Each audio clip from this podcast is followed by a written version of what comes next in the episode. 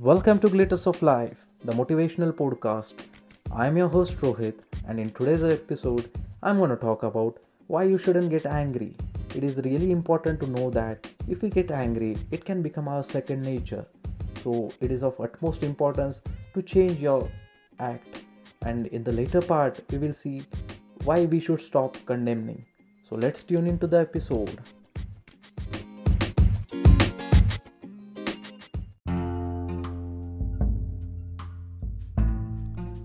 Anyone can become angry. That's easy. But to be angry with the right person, to the right degree, at the right time, for the right purpose, and in the right way, that is not easy at all. Taught by Aristotle. With all this stress and pressure in our lives, it is easy to lose our cool at the slightest irritation. While we are rushing home from a work at the end of another exhausting day, we scream at the slow driver in front of us who apparently has all the time in the world. While we shop at the grocery store, we get annoyed with the stock clerk who sends us the wrong aisle when we are in the search of an ingredient for tonight's lasagna. And while we are eating our dinner, we yell at the telemarketer who has the nerve to interrupt us in an attempt to sell us their latest fares. The problem with losing your temper on daily basis is that it becomes habit, and like most habits, a time arrives when it becomes second nature. Personal relationship starts unraveling, business partnerships begin to fall apart, and your credibility decreases as you become known as a loose cannon. Effective people are consistent and in many ways predictable.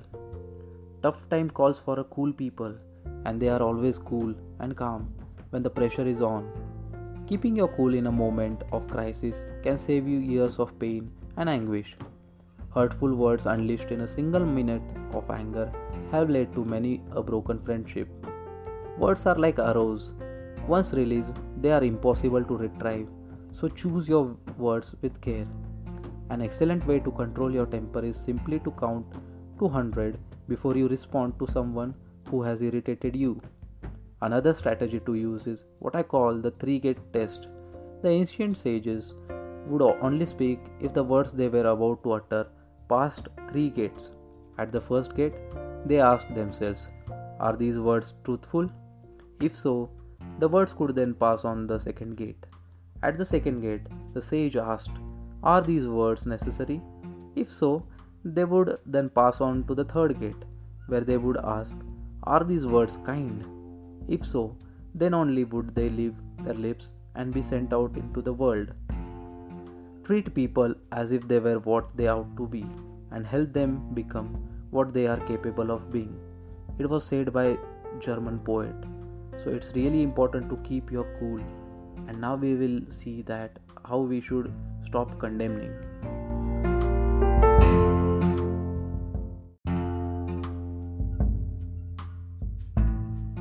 It is easy to fall into the habit of condemning others, even those we love most. We criticize the way someone eats or the manner in which she speaks. We focus on the most minute details and find fault with smallest of issues. But what we focus on grows. And if we keep focusing on small weakness in someone, it will continue to grow in our minds until we perceive it to be a big problem in that person. Would you really want to live in a world where everyone looked, acted, and thought exactly as you do? It would be a pretty boring place to live a happier, more peaceful life, begin to see that the richness of our society comes from its diversity. What makes relationships, communities, and countries great are not the things that we have in common, but the differences that makes us unique. Rather than looking for the things to criticize in those around you, why not begin to respect the differences? Often we perceive in others the weakness we most need to address within ourselves. Stop blaming and condemning. Accept complete responsibility for the way things are and resolve to work on changing yourself before seeking to change others. This is one of the truest measure of a person of strong character. As Erica Jong said, take your life into your own hands and what happens? A terrible thing. No one to blame.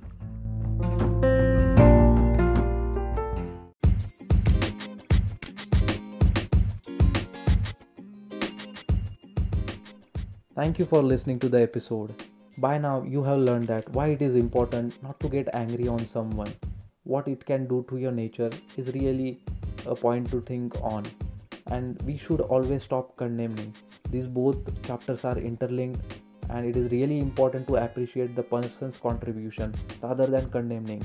Appreciate them for their change. Appreciate them for their differences. It will be a great place to live do check out our other episodes and we will be coming back with the new episode sooner